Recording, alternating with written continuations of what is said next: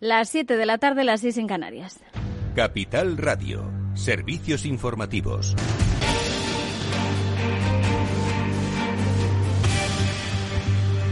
¿Qué tal? Muy buenas tardes. A pocos días de las elecciones madrileñas crece la tensión en la arena política y siguen llegando amenazas a cargos eh, públicos. Correos en Madrid interceptaba este martes una nueva carta con varios proyectiles. Iba dirigida a la Guardia Civil, pero hoy se ha sabido que en su interior se encontraban también amenazas de muerte hacia Pablo Iglesias. Se trataría de la segunda después de esa carta con cuatro balas y una amenaza explícita que ya recibió Iglesias junto con el ministro del Interior, Fernando Grande Marlasca, y la directora de la Guardia Civil, María Gámez. Las últimas horas también se han detectado paquetes similares destinados al expresidente del Gobierno, José Luis Rodríguez Zapatero, y a la presidenta madrileña y candidata a la reelección, Isabel Díaz Ayuso. El candidato desde Ciudadanos, Edmundo Val, mandaba esta mañana a sus homólogos del resto de partidos una carta en la que les propone un pacto por el respeto y la conciliación frente a la violencia. Porque no sean protagonistas ni las balas, ni las navajas, ni los escraches, porque sea protagonista la palabra, he mandado una carta a los otros cinco candidatos a presidente de la Comunidad de Madrid para que, por favor, lleguemos a un pacto por la convivencia y por la concordia en esta campaña y después de la campaña. Pues iniciativa que no ha sido muy bien recibida por la actual eh, presidenta Isabel Díaz Ayuso, que ha considerado que ese pacto por la conciliación sobra, porque dice es evidente que todos los partidos condenan la violencia. Esto decía además sobre esas amenazas eh, de las que ella misma ha sido objeto. Prefiero trasladar es completa serenidad y no darles eh, seco a todo esto, porque estamos creando un efecto contagio que no nos beneficia a nadie, transmitiendo una sensación de inseguridad que no, no representa a la sociedad española, a nuestro país, y que además eh, yo creo que se tiene que trasladar a las instituciones pertinentes y dejarlo ahí. Todos los políticos vivimos amenazados. Bueno, pues eh, miramos eh, también a los datos eh, de coronavirus. La incidencia ha bajado ligeramente en la última jornada y seguimos pendientes de los datos que se confirmen en este miércoles. la variante india, en todo caso, ya está presente en España y la OMS alerta además de que podría ser resistente a las vacunas. Desde hace tres semanas, la India y el sudeste asiático están liderando el crecimiento de casos a escala global. En concreto, en el país se ha superado ya esa cota de los 200 mil muertos, mientras Andalucía ha confirmado el primer caso de esa variante detectada en España, lo ha indicado su consejero de Salud, mientras en Valencia también la Consellería de Sanidad está investigando si un caso que afecta a una mujer que está ingresada en el Hospital General de la ciudad de Valencia es también de esa variante. Desde hoy los viajeros que llegan de la India tienen que guardar una cuarentena de 10 días eh, a su llegada a España. Estamos también pendientes de la rueda de prensa posterior a esa interterritorial salud, porque el próximo 9 de mayo termina el estado de alarma y estamos a la espera de lo que se diga eh, tras esa reunión entre Ministerio eh, de Sanidad con las autonomías. Eh, están estudiando opciones para que se puedan implementar restricciones una vez caiga esa herramienta. Varias comunidades autónomas, como es el caso de Castilla y La Mancha, están exigiendo un nuevo marco jurídico. Lo decía su portavoz, Blanca Fernández en el seno del Consejo Interterritorial se quede muy claro el margen de maniobra que tienen las comunidades autónomas.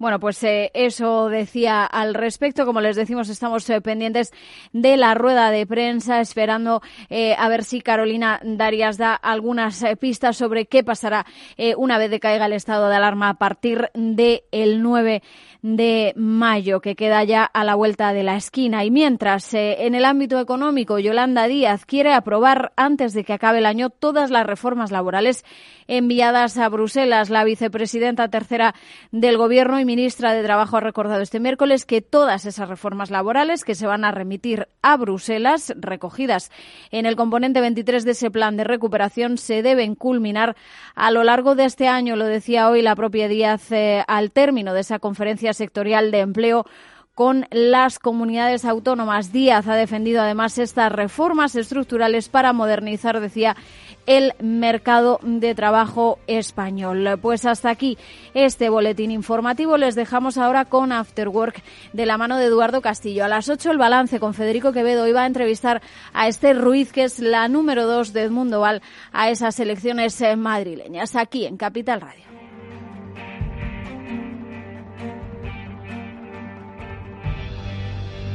Capital Radio. Siente la economía. Venga, a levantarse. Es la hora. No se quede de brazos cruzados. Con Carmiñac, dele a su patrimonio el impulso que merece. Libérese de los convencionalismos y trabajemos juntos para sacar el máximo partido a sus ahorros. Confíe hoy en un socio capaz de identificar las oportunidades de inversión de mañana. Hable ya con su asesor financiero y haga de las soluciones Carmiñac el centro de sus ahorros. Recuerde que su capital puede estar en riesgo. ¿Inviertes en acciones o ETFs habitualmente? Entonces esto te interesa. Invierte en acciones de bolsa española o extranjera sin comisiones, hasta 100.000 euros al mes. Entra ahora en xtb.es y abre tu cuenta 100% online en 15 minutos. Riesgo 6 de 6. Este número es indicativo del riesgo del producto, siendo 1 indicativo del menor riesgo y 6 del mayor riesgo.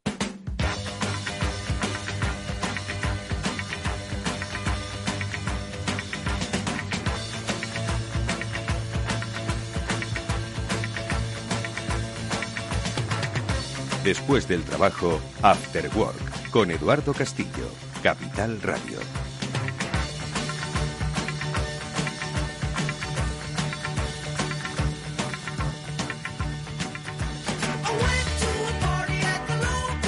¿Qué tal amigos? Muy buenas tardes. Bienvenidos al Afterwork que ya comienza en Capital Radio y que hoy va a hablaros de oportunidades.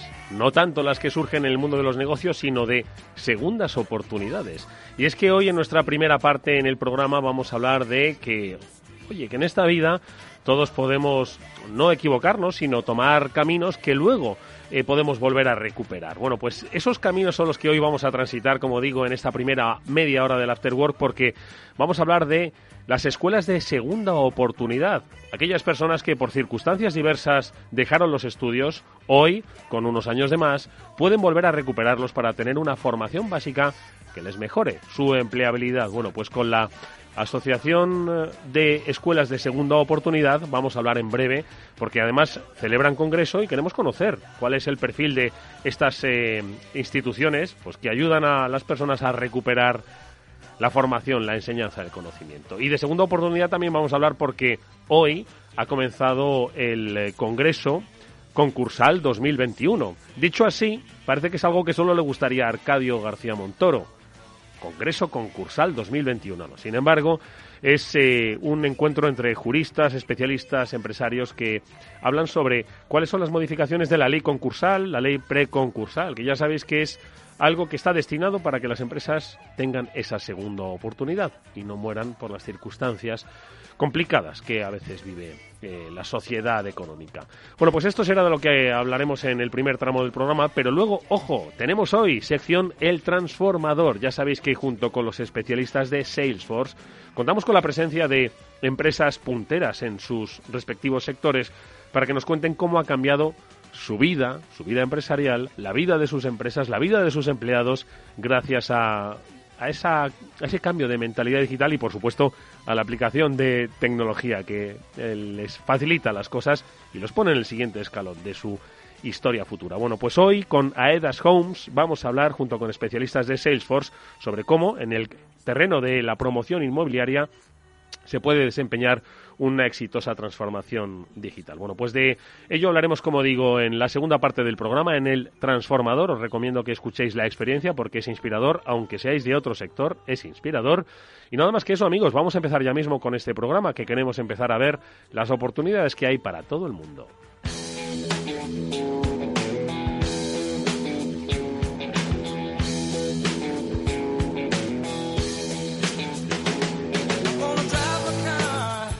Bueno, y es que eh, en, España la tasa de abandono educativo temprano alcanza el 16%. Esto puede suponer que más de medio millón de jóvenes que tienen entre 18 y 24 años, bueno, pues carecen actualmente de estudios secundarios. Por diversas razones son las que se abandonan, eh, bueno, pues estos estudios y por diversas razones son por las que se pueden volver a retomar.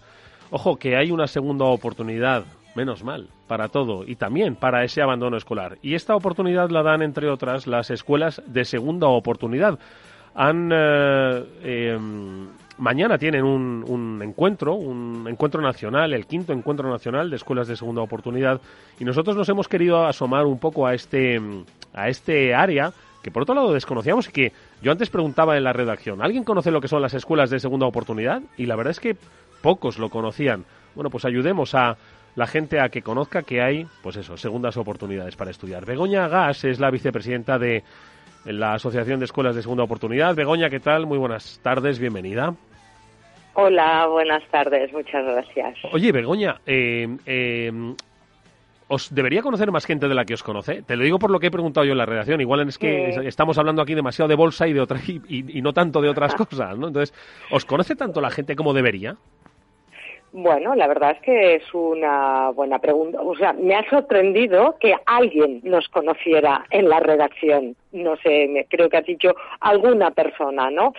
Ah, no, se nos conoce poco porque, bueno, justamente por la dificultad que tenemos del reconocimiento ¿no? de la propia administración como una respuesta eh, eficaz y que garantiza que bueno los chicos y las chicas puedan seguir buscando y, al final encontrar su lugar en el mundo. Tú has sido generoso, has dicho que, bueno, es lo que dicen los datos, es un 16%, un 17% de, de fracaso escolar, eh, de abandono escolar prematuro, pero bueno, las escuelas de segunda oportunidad creemos que todo esto empieza mucho antes, que empieza dentro del sistema, que es el que fracasa y bueno, esto hace que mm, jóvenes ah, llegue un momento que abandonen que abandonen los estudios, pero primero ha fracasado el sistema. Entonces, cuando hablamos de la segunda oportunidad, no es la segunda para las personas. Las personas tenemos infinitas oportunidades, por suerte. Es para que la Administración pueda tener la oportunidad de poder ah, hacer las cosas de otra manera. Porque Begoña, vosotros como escuelas de segunda oportunidad, eh, ¿qué sois? ¿Sois eh, colegios? ¿Sois escuelas? ¿Sois academias? ¿Sois eh, instituciones? ¿Qué sois? ¿Qué somos? A ver, no nosotros somos, eh, tenemos diversas fórmulas jurídicas. Podemos ser asociaciones, podemos ser eh, fundaciones, eh, que es en general lo que somos, o fundaciones o asociaciones, pero mm, mm, somos centros educativos, escuelas, como nos gusta llamarnos, mm, privadas en general y que dependemos de la Administración para poder realizar nuestra oferta educativa. Por ejemplo, en estos momentos somos 43 escuelas de segunda oportunidad en toda España, nueve comunidades autónomas.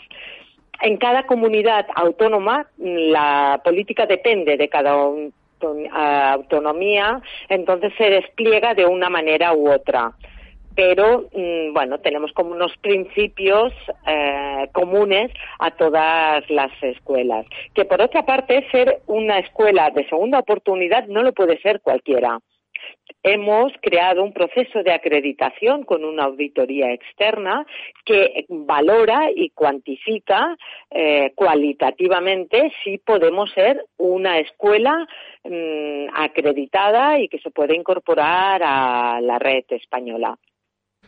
Eh, Begoña, eh, eh, cuando alguien acude a una escuela de segunda oportunidad, ¿qué es lo que puede lograr? Puede lograr el bachillerato, los estudios de secundaria, que le habiliten para, obviamente, ¿no? Para tener una mayor empleabilidad. ¿Qué es lo que enseñáis en estas escuelas? Mira, has utilizado una palabra muy interesante, mejorar la ocupabilidad que no es igual que eh, la inserción.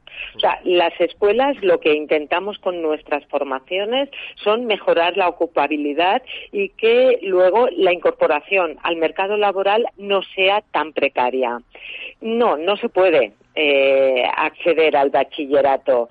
Son formaciones que están vinculadas a certificados de profesionalidad que son del sistema del nivel de cualificación de, de, España y que en las distintas autonomías tienen una homologación o una certificación diferente. Sería como un transitar hacia la formación profesional, hacia los grados medios. Es una preparación para luego poder acceder a los grados medios con mejor garantía de éxito, porque tú has hablado del abandono mm, en genérico, pero uno de los niveles más eh, de abandono más elevados que hay son los de los ciclos medios, porque no se llega preparado ni personal ni competencialmente. Y mm, eh, una pregunta, eh, ¿cuáles son las edades eh, que abarcáis de alumnos eh, en las escuelas de segunda oportunidad? ¿Desde qué edad hasta qué edad se puede, se puede asistir? A ver, eh, hay, hay, un genérico o un común que sería desde los 15 años hacia los 21 años. Luego hay algunas escuelas, por ejemplo en la que yo estoy, que trabajamos con menores también, desde los 13 años. Pero la, la horquilla que recogiera todas las escuelas es entre los 15 y los 21 años. Hmm. Y mm. hablabas eh, al, al principio, Begoña, de la responsabilidad que tiene, pues en este caso, la administración, eh, de alguna forma de, de qué, de integraros en el sistema, ahora mismo como os tiene eh, como outsiders, ¿cuál es un poquito el objetivo que tenéis pues como, como asociación, como instituciones? Sí, mira, la red nació en el 2015 porque necesitábamos construir juntos y poder construir un discurso y un argumento para poder presentarnos ante la Administración General ¿no? Mm. de España y luego cada entidad en su propia autonomía. Y nos inspiramos en el modelo francés, en la, escuela de Marsella, que es una escuela que está al 100% sostenida, financiada y reconocida eh, desde lo público. Esto no pasa en nuestro país. Entonces, esta sería una primera demanda, que la sostenibilidad económica, que se nos garantice la estabilidad, pues buscando figuras administrativas que vayan más allá del concurso público. Y por otra parte, eh, bueno, creemos que sería importante que el sistema educativo ampliara el perímetro ampliar el perímetro administrativo para que poder acoger a otras respuestas educativas para hacer frente al abandono escolar prematuro, que es que es brutal el que tenemos. Es uno de los países europeos con más nivel de abandono escolar prematuro y de fracaso del sistema. O sea, yo creo, insisto, son las dos las dos cosas van, van de la mano, van conjuntamente. Entonces creemos que una buena, una buena manera sería pues incluirnos respetando las particularidades de nuestra escuela, porque nuestras escuelas para eh, ofertar y poder acoger a estos alumnos, bueno, pues necesitamos toda una metodología distinta, un acompañamiento. Bueno, nosotros pensamos que el fracaso es un tropiezo. Oye, sí, Begoña, una pues pregunta. Eh, con las empresas eh, trabajáis con, con, ellas porque antes me decías que esto es un camino hacia la formación profesional, ¿no? Hemos hablado en muchas ocasiones eh, de la FP Dual, ¿no? Ese compromiso que hay entre la formación y las empresas. ¿Vosotros también trabajáis con, con empresas? ¿Empezáis a trabajar con empresas? ¿Los ponéis en ese camino de empleabilidad? Sí, para nosotros uno de los elementos relevantes de nuestras escuelas justamente es la colaboración con empresas y lo hacemos de múltiples maneras. Mm, los hay que la empresa es el lugar finalista donde un alumno va a hacer prácticas del sector del cual haya hecho la formación y también, pues bueno, hay algunas entidades, como por ejemplo en la que yo estoy, que es la Fundación Elinda, en la que la colaboración con la empresa es desde el minuto cero a la hora de construir el propio itinerario de formación. Y también hay otra modalidad que también la utilizamos, que es si eh, el segundo año que la formación se haga en la propia empresa. Como tú bien has dicho, es la modalidad de la formación dual. La única cuestión es que nosotros no nos lo reconoce la administración. Mm. Pero, bueno, bueno, mm, pues lo tenemos que hacer con un reconocimiento privado, de colaboración privada entre la empresa y una, y una escuela. Bueno, yo creo que eh, son absolutamente legítimas ¿no? las reivindicaciones que, tiene la, la, Asociación Nacional de Escuelas de Segunda Oportunidad, pero al final, frente a todo reconocimiento, ¿no? más o menos oficial institucional, está el trabajo, ¿no? que es el objetivo final, ¿no? que uno trabaje y luego dice, mira, yo estoy trabajando y me pagan todos los meses, ¿sabes? Que eso ya...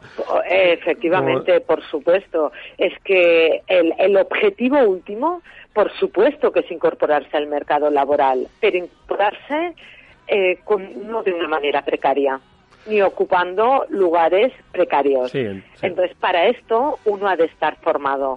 Y esto creemos que es esencial. Durante muchos años, durante muchos años, mm, los lugares más precarios estaban y siguen y siguen no, no hace muchos años y siguen ocupados por aquellos que tienen una muy baja cualificación. Hmm. Mm, entonces aquí pasarían dos cosas. Primero, estamos hablando del 40% de paro entre los jóvenes. Mm, mm, yo creo que esto a cualquier país nos ha de hacer pensar que hay algo que no estamos haciendo bien que no, no, la formación no está articulada de la buena manera con lo que necesitan las empresas. Por eso antes eh, te decía que creemos que el trabajo con la empresa no solo es como un lugar finalista para ir a hacer unas prácticas, sino es un es una alianza con la empresa para poder descubrir juntos cuáles son las necesidades de la empresa y desde ahí poder mejorar la formación para poder dar respuesta a esas necesidades de la empresa. Pues, o sea, es un trabajo conjunto eh, y es también Perdona, Didi. No, te iba a decir ya a modo un poco de conclusión que estaba de acuerdo en una cosa, ¿no? Que decías al principio, Begoña, y es que eh, quien fracasa no es la persona, ¿no? Quizás es eh, el, la circunstancia, el entorno, el sistema eh, que no ha sabido motivar, enganchar, entender, adelantarse a mm. las múltiples y diferentes necesidades y circunstancias personales, sociales, culturales que rodean a un alumno. Segunda oportunidad y tercera y cuarta, que no se nos olvide. Nosotros hoy hemos conocido cómo las escuelas de segunda oportunidad pues ayudan a las personas a encontrar su valor, que todos lo tenemos, y así os deseamos que sea y que siga siendo. Eh, Begoña, eh, mucha suerte con ese congreso y yo creo que hoy hemos hecho que alguien más conozca lo que es el concepto de escuelas de segunda oportunidad. Lo dicho, mucha suerte y hasta muy pronto. Muchísimas gracias. También suerte para vosotros. adiós. adiós. Bueno, pues de segunda oportunidad también queremos hablar, pero esta vez para las empresas, ¿no? Así se, se concebía, ¿no? Inicialmente, bueno, pues la ley concursal, ¿no? Sonaba pues, un poco terrible, siempre sonó, concurso de acreedores, madre mía, era, parecía que decían, oye, es que es la antesala de la quiebra de una compañía, dicen, no, pero decían los juristas, los que saben de esto, no, no, que vamos a ver, vamos a intentar que sea eh, la posibilidad de que una empresa viable, bueno, pues tenga futuro, ¿no?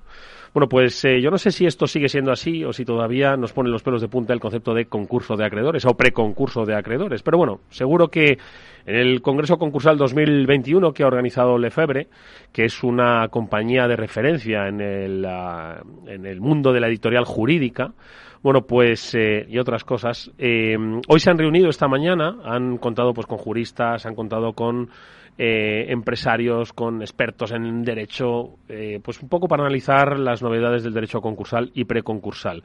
Como llevamos unos tiempos en donde parece que siempre estamos en crisis, yo no sé si hay que ir actualizando la ley concursal cada día, pero no sé, le vamos a preguntar, por lo menos que nos cuente, porque seguro que muchos, eh, muchas empresas nos están escuchando, pues si hay algo que deban saber sobre todo si están pasando por malos momentos, están al borde del preconcurso o al borde del concurso. Vamos a preguntarle a María Enciso, que es catedrática de Derecho Mercantil de la RI Juan Carlos, es además la directora académica de ese congreso, del Congreso Concursal del Efebre, pues eh, si se han dicho cosas interesantes y optimistas de segunda oportunidad. Vamos a preguntarle, porque como decimos, han estado convocados, bueno, pues algunos de los eh, principales eh, despachos jurídicos, algunos de los principales responsables del Ministerio de Justicia que, como decimos, eh, pretenden bueno pues eh, analizar para jueces, para magistrados, notarios, abogados, administradores concursales cuáles son las novedades en eh, derecho concursal y en derecho preconcursal. Bueno, pues como decimos con María Enciso, catedrática de Derecho Mercantil de la Rey Juan Carlos, hablamos unos minutos. María, ¿qué tal? Muy buenas tardes. Muy buenas tardes. María, ¿qué, tal? Estaréis un poco cansados, ¿no? Porque habéis tenido toda la mañana de de, mesas, de debates, de conversaciones, pero bueno, te íbamos a pedir, oye, alguna esperanza, esa segunda oportunidad, algunas novedades para las empresas que nos están escuchando que mm, bueno pues se hayan puesto a su servicio, porque decíamos al principio que la ley concursal está hecha para que las empresas sobrevivan, no para que las empresas mueran, ¿no?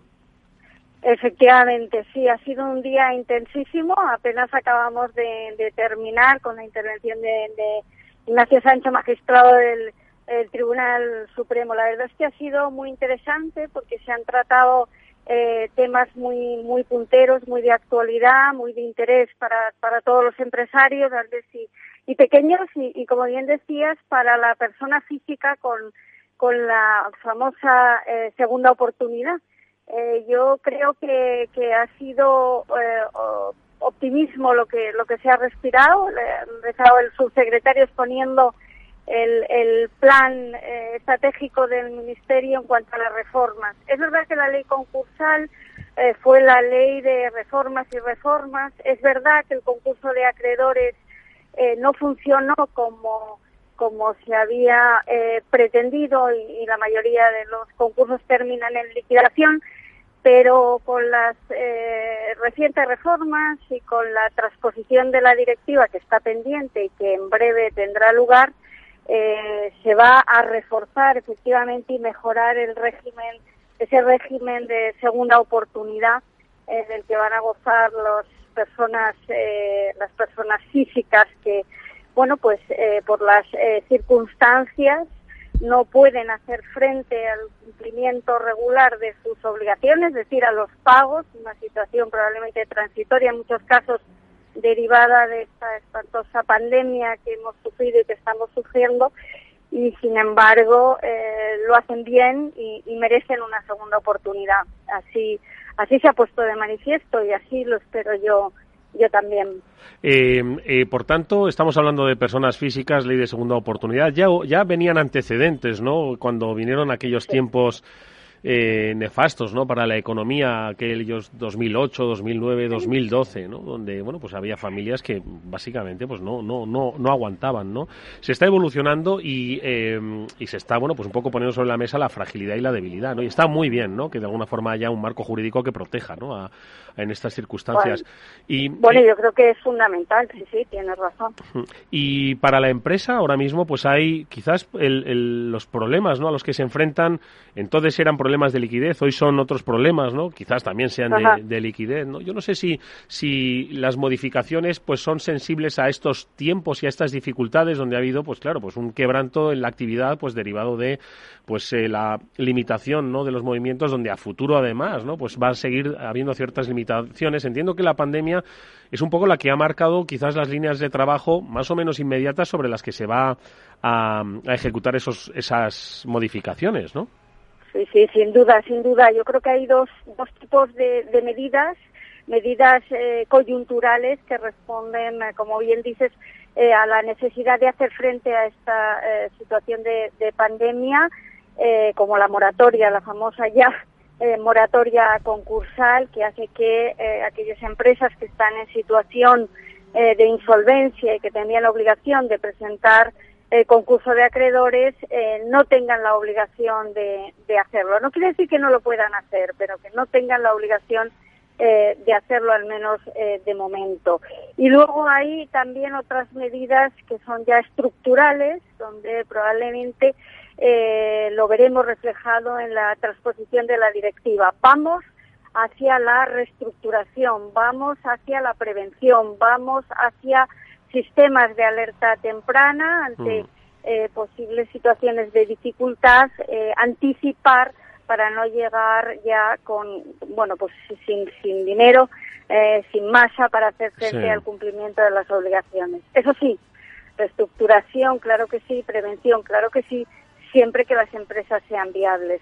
Porque en caso de que no lo sean, eh, conviene una liquidación rápida para que sufra lo menos posible la empresa, especialmente los, los trabajadores, claro. Sí, efectivamente, ¿no? O sea, es que ser realistas, ¿no? Una cosa es el deseo y otra la propia, la propia realidad, ¿no? Y un último aspecto, eh, María, entiendo que hay, por supuesto, eh, avances, pero entiendo que también habrá rigideces, ¿no? Desde tu perspectiva, desde la óptica, ¿no? De los expertos que hoy habéis estado reunidos en este congreso concursal, ¿dónde crees que se debería trabajar un poquito más, ¿no? Eh, para ser menos rígidos. Digo, rígidos que, pues, permitan eso, detección, salvar más empresas, básicamente. Sí, sí, tienes, tienes eh, toda la razón. Bueno, yo creo que hay un, un régimen muy interesante de, relativo a la venta de unidad productiva, aquellas eh, partes, por así decirlo, eh, de, la empresa que son viables, que están sanas, si me permites, eh, poder liquidarlas, poder venderlas, que pase a manos de, de un tercero y hacerlo con rapidez, con eh, eficiencia para salvar, para salvar las empresas. Y ahí hay una buenísima noticia y este lo, lo contaban los eh, jueces de, de, Madrid hoy, de lo mercantil de Madrid, y es que han elaborado una guía de buenas prácticas para la, anticiparse y para realizar una venta de una unidad productiva de forma eficiente y de forma rápida, porque tienes razón que muchas veces la lentitud y la rigidez de las medidas han hecho que las empresas eh, fueran abocadas a la liquidación, al cierre y a la extinción. Y en Barcelona los jueces de lo mercantil de, de Barcelona se han reunido también y han eh, elaborado un documento sobre el llamado PREPAC, que es lo mismo, la preparación antes de, de entrar en concurso, fuera del concurso de esa venta de unidad productiva. Mira, de verdad, de verdad, la, la la mm, gran noticia es que se trata de desjudicializar todo lo que se puede, las crisis empresariales, para que con prontitud y rapidez los empresarios que están en, en mala situación, buenos pero desafortunados, viables en definitiva, puedan salir cuanto antes y de la mejor manera posible. Desde luego yo creo que tanto los operadores como las autoridades mm. están en esa en esa línea. Vamos a ver, claro, siempre todo es sí, sobre la mesa, exactamente. pero, me, ha gustado mucho esto que has dicho, María. Buenos pero desafortunados. Y es que efectivamente, a veces la fortuna y los tiempos, nadie iba a decir que íbamos a vivir lo que estamos viviendo. Bueno, pues... Eh, Aquí están algunas conclusiones de ese congreso concursal que nos ha adelantado María Enciso, la catedrática de Derecho Mercantil de la Ría Juan Carlos, es la directora académica del congreso, ya que agradecemos este optimismo. Venga, que hay segundas oportunidades y terceras, que lo estamos haciendo. Seguro que sí. Mucha suerte. Muchísimas gracias. Hasta muy pronto.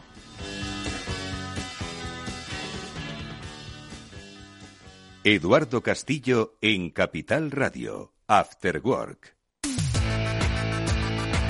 Atención inversores, XTB rompe el mercado de las acciones y los ETFs.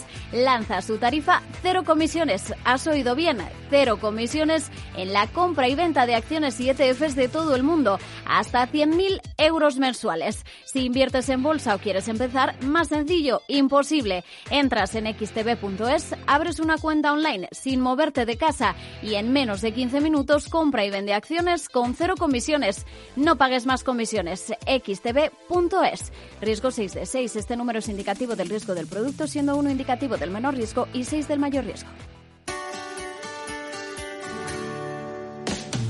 Aquí, en Capital Radio, está el programa más divertido y de mayor influencia en el mundo del capital humano. Todos los viernes a la una de la tarde, únete a Humanos en la Oficina, presentado y dirigido por el speaker internacional Miguel Ángel Pérez Laguna.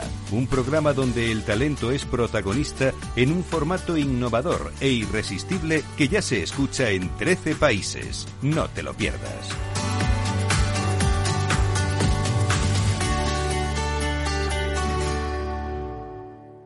After Work con Eduardo Castillo. A continuación, El Transformador, de la mano de Salesforce.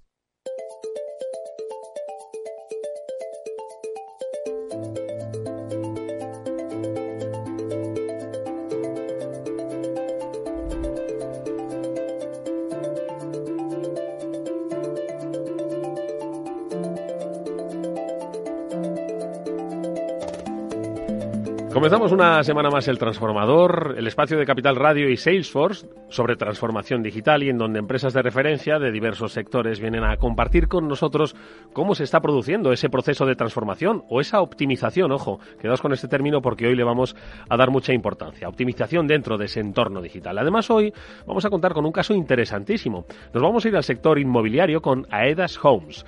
Es interesantísimo no solo por el sector que desempeña el de la promoción de viviendas, sino por el propio perfil de la compañía, ojo. Es una compañía que nace en 2016 y muchos dirán, vale, pues una compañía nativa digital. Entonces, como es de nativa digital, igual ya no necesita transformarse, no, todo lo contrario.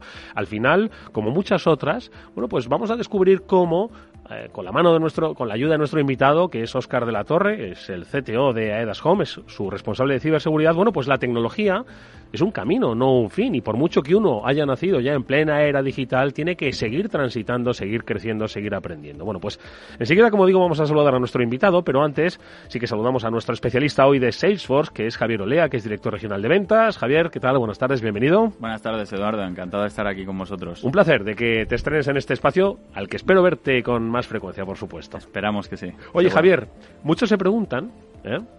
He dicho a Edas Homes, estamos hablando de promoción de viviendas, un espacio sobre transformación digital que dicen, pero bueno, ¿qué, qué, tiene que ver este sector ¿no? con el de la transformación digital? ¿no? O sea, ¿qué es lo que puede hacer la tecnología en un sector como el de la promoción de viviendas? Se lo preguntarán seguro, vamos. Totalmente, y además es una, es una pregunta que hasta a veces nosotros mismos nos hacemos, ¿no? O sea, porque es verdad que ahí nosotros trabajamos con todas las industrias, tenemos eh, una oferta tecnológica para mejorar procesos y mejorar toda la relación con clientes en todas las industrias, y es verdad que hay algunas industrias que, que nos sorprenden por, por el potencial que vemos, ¿no? Y en una industria como la, de, como, como la del sector inmobiliario y el real estate, pues nos estamos dando cuenta que cada vez es más importante tener un conocimiento del cliente eh, pues mucho más exhaustivo y, y, mucho más controlado que antes, ¿no? Bueno, pues eh, Óscar de la Torre es CTO de Aedas Homes, es su director de ciberseguridad. Óscar, ¿qué tal? Buenas tardes, bienvenido. Buenas tardes, Eduardo. Muchas gracias. Luego hablaremos, ya que eres responsable de ciberseguridad, aquí hablamos mucho de ciberseguridad. Si eres hacker de los buenos, sí, hombre, posiblemente. Vamos. Aquí, ojo, que respetamos el concepto de hacker, ¿eh? que los malos son los ciberdelincuentes. ¿eh? Seguro que estás de acuerdo conmigo. O cibercriminales. O cibercriminales. bueno, eh, Aedas Homes, eh, si te parece, para situar un poco a nuestros oyentes, ¿quiénes sois? Porque he dicho, claro, nacidos en 2016 Salidos a bolsa en 2017. Con apenas cinco años de vida, bueno, pues habéis tenido una actividad además de éxito que os ha hecho, eh, bueno, pues ser una referencia. En el, en el área de la, de la promoción de viviendas. Además con unos temas interesantísimos. No solo estamos hablando de la eh, promoción de viviendas pues para su uso entre particulares, sino promoción de vivienda en alquiler, promoción de vivienda industrializada, que es un concepto que me ha llamado muchísimo la atención. Hoy, ¿qué es Aedas Home? ¿Quién es Aedas Homes? Bueno, Aedas Homes, eh, como comentabas, es eh, una, eh, actualmente una de las promotoras de viviendas de referencia en España, con, con pocos años de vida, como comentas, pero con una gran envergadura, como, como has comentado, cotizando en bolsa desde hace unos años.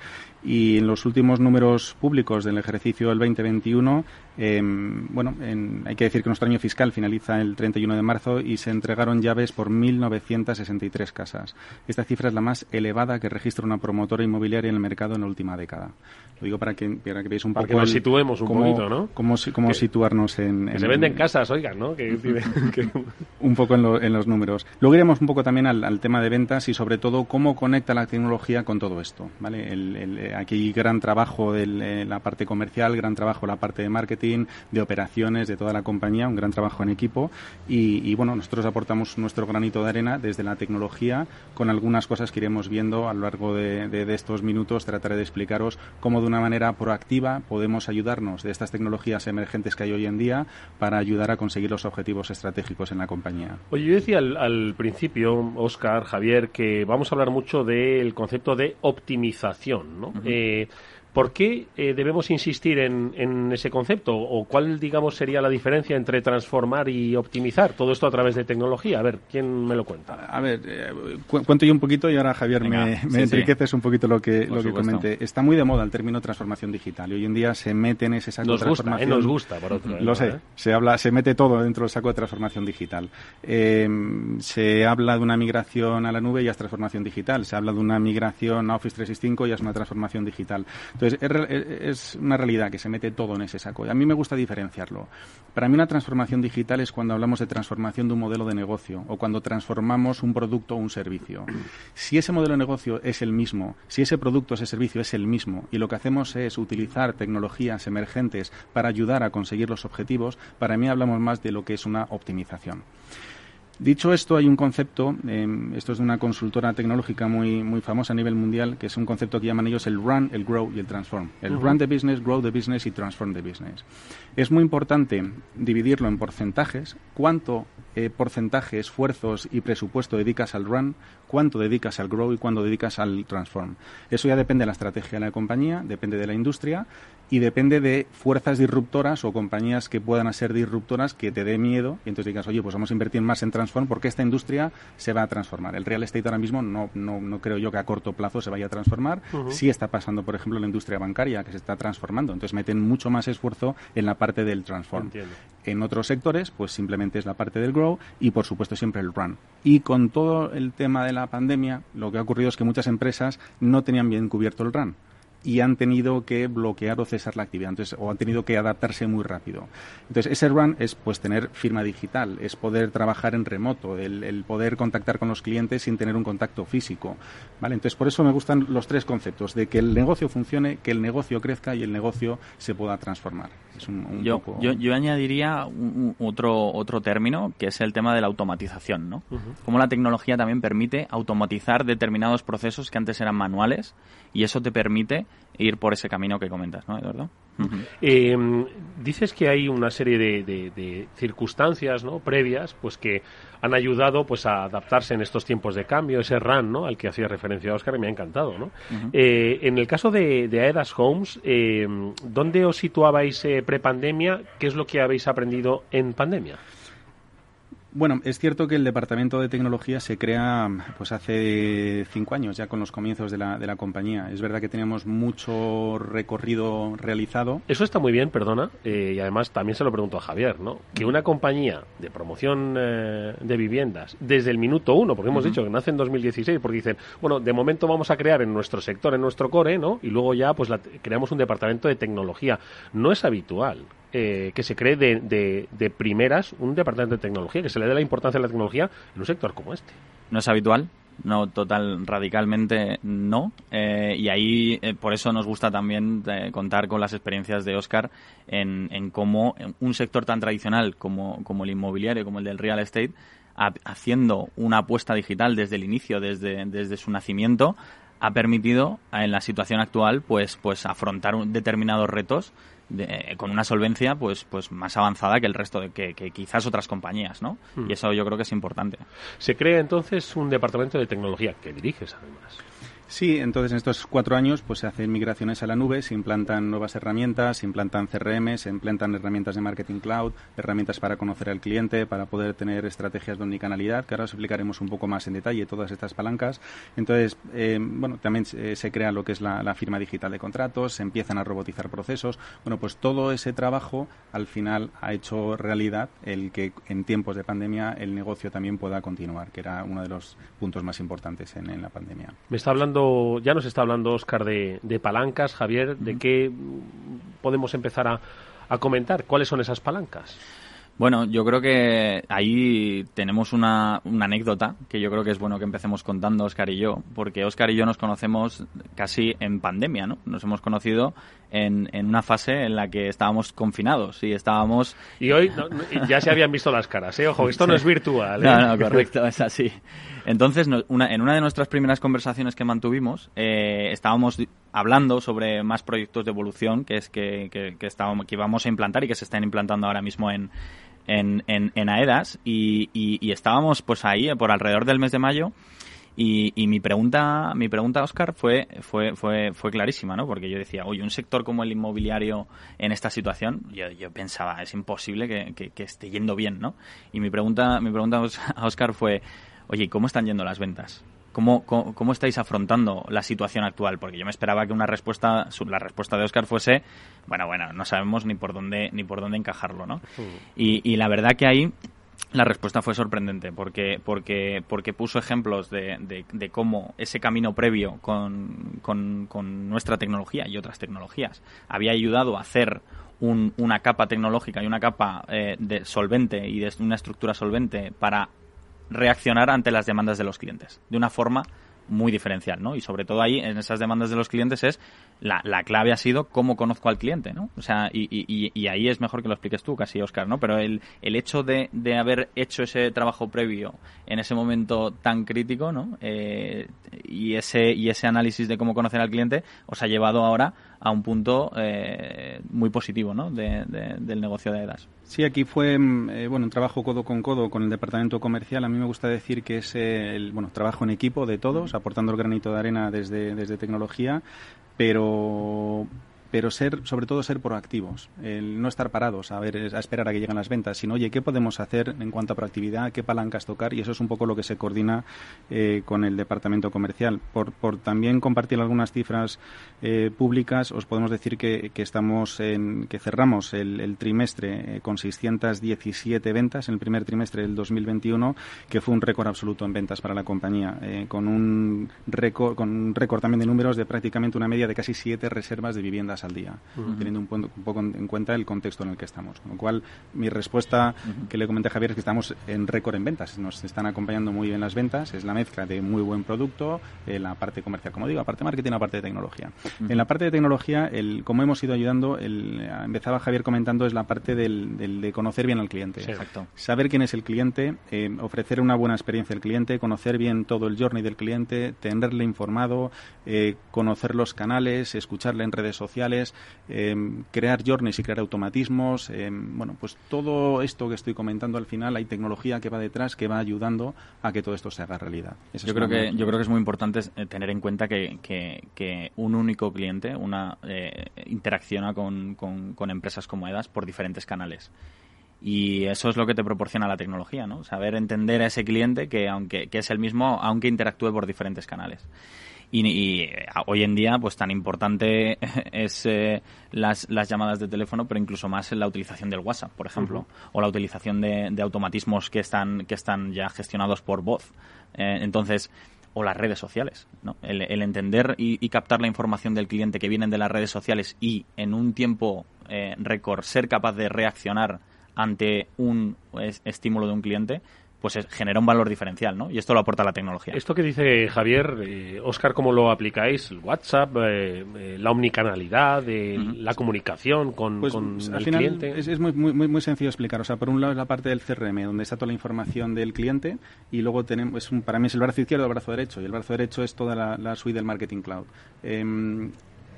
Se registran todos los canales ahí, con lo cual cuando comunicas por WhatsApp se hace desde una misma herramienta, por SMS, por mail, o estos journeys y automatismos están todos dibujados, son árboles de decisión. Entonces, cuando un cliente llama por teléfono, tienes la foto completa. Un caso de incidencia que pudiera tener en la vivienda está registrado también dentro de la misma plataforma. Entonces, lo importante es esa visión 360 de un cliente que llama y ya sabes quién es. Si es cliente, no es cliente todavía, si está interesado, si tiene algún problema. Eh, todo eso lo importante es tener esa información rápida. Ahí tenemos un, si me permites, una pequeña anécdota también de porque cada eh, industria o cada modelo de negocio tiene unas necesidades diferentes, ¿no?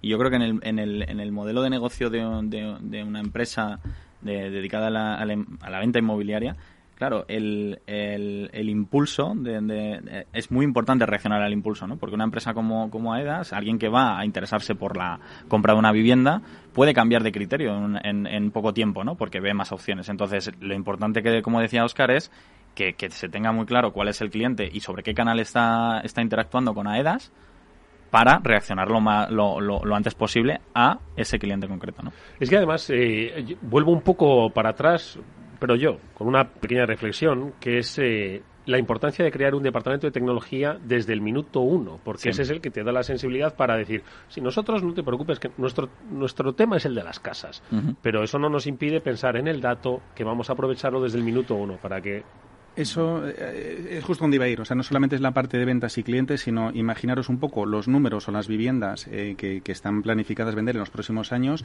y también un poco la estructura de la compañía. Cualquier persona diría, oye, aquí hay, hay, un gap que hay que unir para poder llegar a esos números, multiplicar por dos, por tres los números y multiplicar por dos, por tres la envergadura de una compañía. Aquí es donde entra en juego la tecnología.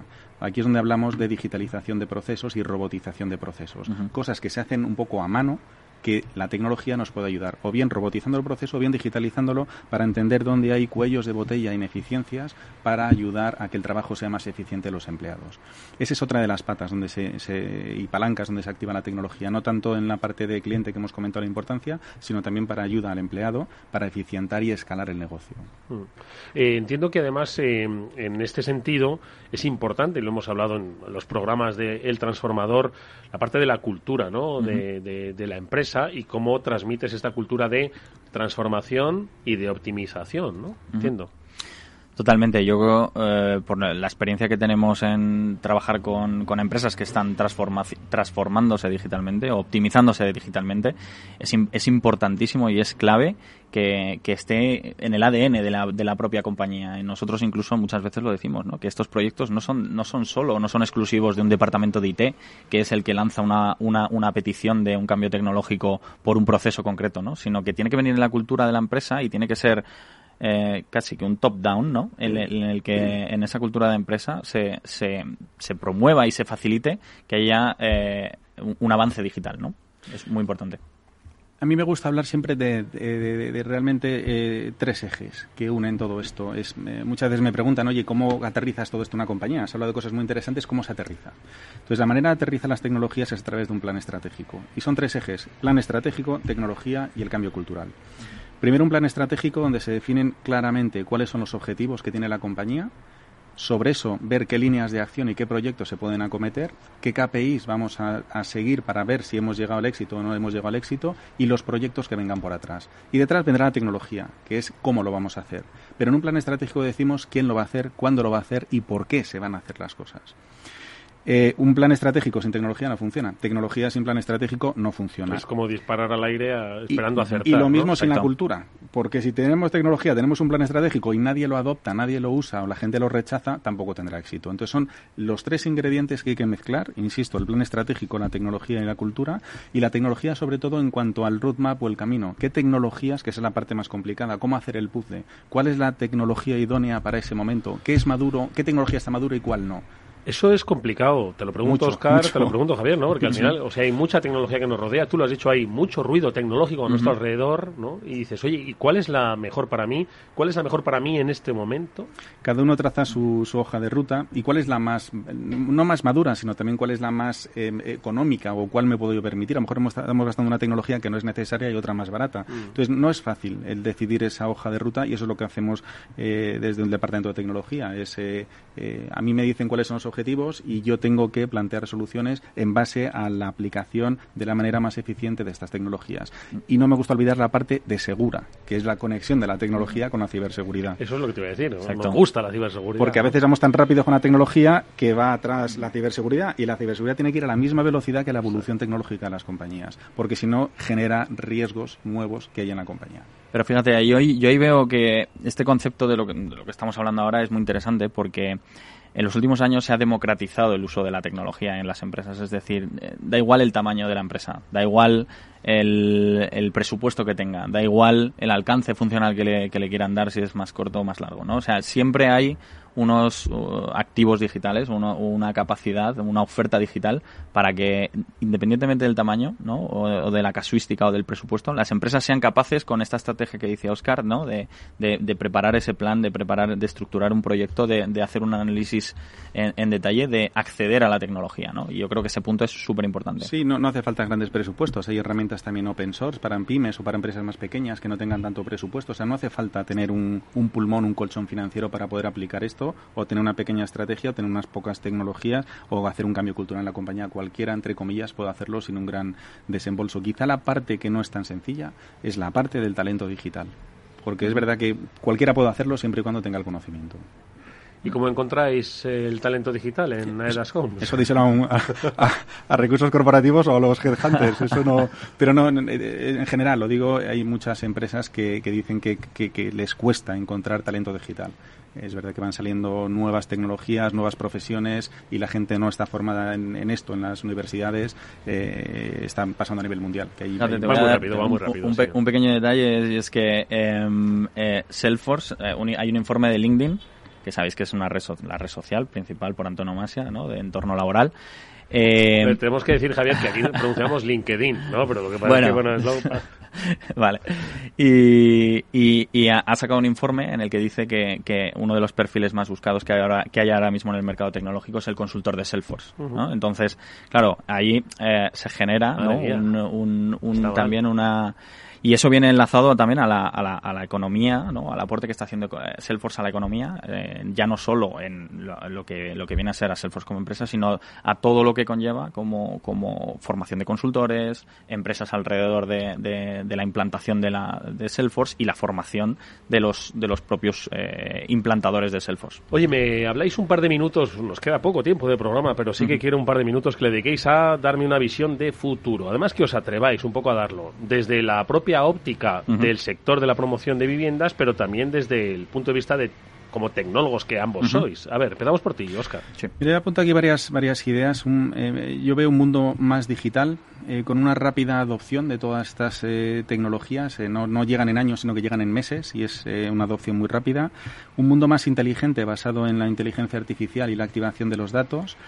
Em, también la parte de plataformas conversacionales y voz. Em, probablemente desaparezca el teclado y el ratón dentro de poco y sea simplemente hablar al ordenador para poder trabajar con él. Experiencias inmersivas, impresión 3D y sobre todo para mí lo más importante es la unión de todas las tecnologías. La unión de Big Data con inteligencia artificial, eh, artificial el blockchain y los smart contracts con plataformas digitales o las máquinas conectadas con IoT con el 5G. Todo esto unido al final irán funcionando no en silos sino de manera coordinada. Y le ponía un ejemplo a Javier antes.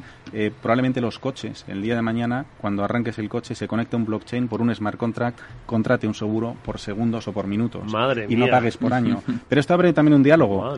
Sí, o la nevera probablemente eh, lo que haga es conectarse a un blockchain y por smart contract contrate la electricidad más barata en ese momento. Entonces, aquí se mezcla la inteligencia, la máquina IoT conectada con 5G, con inteligencia artificial para que la máquina con un algoritmo entienda a quién contratar en ese momento el seguro o la electricidad y también se abre un debate. ¿Qué hacen esas compañías cuando en un futuro tu cliente no es un humano, sino que es un algoritmo el que te contrata? Madre mía. Es difícil, es difícil eh, completar algo ahora en este momento. Pero, pero, pero bueno, yo por dar un, una pincelada sobre, sobre lo que ha dicho y además es, es, incluso más básica, es la importancia del despliegue tecnológico con los modelos cloud en aplicaciones, ¿no? que es sobre todo lo que nosotros hacemos también, como nosotros con un, nosotros desde Salesforce además por, con un único mandante, es decir, eh, somos capaces de lanzar una actualización automática y eso se lanza en, en nada, en, muy poco tiempo y, y los propios clientes la, la adoptan a una velocidad espectacular. Entonces ahí la velocidad y el despliegue y la adopción eh, es súper es, importante para estas nuevas tecnologías. Oye, eh, Oscar, esta, este futuro apasionante que has descrito, ¿quién lo, va, eh, ¿quién lo va a ver? ¿Los alumnos a los que das clase en el Instituto de Empresa o, o alguno de tus hijos que entiendo son pequeños, que son cuatro y que todavía les queda mucho recorrido, obviamente? ¿Quién lo va a ver? Bueno, se va a ver dentro de muy poco tiempo. El, dicen que los cinco próximos años a haber unos cambios eh, drásticos en el modelo de vivir, en, por toda esta aplicación de, nuevas tecnologías. A mí me gusta mucho enseñar todas estas nuevas tecnologías emergentes y la experiencia que tengo en estos, eh, en estos 20 años viviendo en este mundo.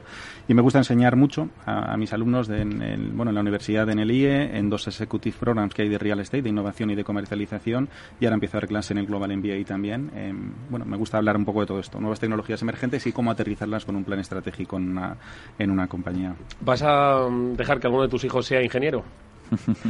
Que sean lo que les guste ser, o médico, pero, pero bueno, si les gusta la tecnología y la ciberseguridad, pues tendrán un profesor y les ayudaré, pero que sean lo que les guste hacer en esta vida. Bueno, sin duda alguna, su camino, sea el que sea, incluso el de la filosofía, tendrá que entender que vivimos en un mundo digital que nos transformará u optimizará lo que ya traemos, como quien dice, de fábrica. Ha sido interesantísima la conversación que hemos mantenido hoy con Óscar de la Torre, CTO y director de ciberseguridad de Aedas Homes y con Javier Olea, Regional Sales Director, director regional de ventas de Salesforce, porque de verdad me han, impresionado los dos. Muchas gracias por haberlo compartido con nosotros en este transformador. Gracias a ti y nos veremos pronto. Estoy seguro. Mucha suerte. Gracias. Amigos, nosotros nos despedimos hasta mañana, que volveremos como siempre a las 19 horas en el Afterword de Capital Radio. Néstor Betancor gestionó técnicamente el programa, os habló Eduardo Castillo. Hasta mañana.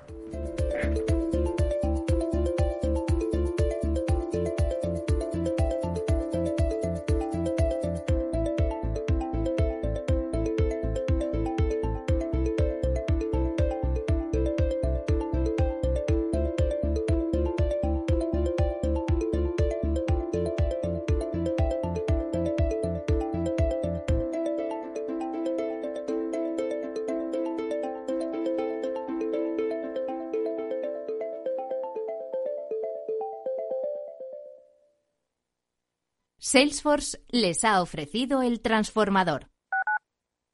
Tu radio en Madrid 105.7, Capital Radio. Memorízalo en tu coche. Metro de Madrid te lleva de forma segura al trabajo, al gimnasio, al retiro. Un medio de transporte accesible y rápido que te acerca a los lugares y a las personas que más quieres. Ahora y siempre, utiliza el transporte público. Ahora y siempre, muévete en Metro. Metro de Madrid, Comunidad de Madrid. Esto te estás perdiendo si no escuchas a Luis Vicente Muñoz en Capital, La Bolsa y la Vida. Xavier Ferraz, profesor de ESADE. Europa no lo ha hecho y el problema ahora lo tenemos aquí, ¿eh? porque Europa en este momento no es autónoma en semiconductores. Eso quiere decir que si no nos venden, nos vamos directamente al paleolítico, ¿eh? sin ser alarmistas. No te confundas. Capital, La Bolsa y la Vida con Luis Vicente Muñoz, el original. Capital Radio.